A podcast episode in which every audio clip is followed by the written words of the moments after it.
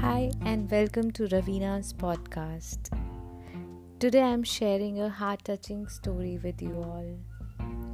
A lovely little girl was holding two apples in her hands. Her mom came in and softly asked her little daughter with a smile, My sweetie, could you give your mom one of your two apples? The girl looked up at her mom for some seconds, then she suddenly took a quick bite on one apple, followed by the other.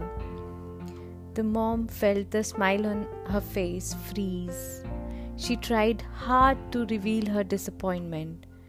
Then, the little girl handed one of her bitten apples to her mom and said, Mommy, here you are. This is the sweeter one. That was about it. The story, The Sweeter Apple.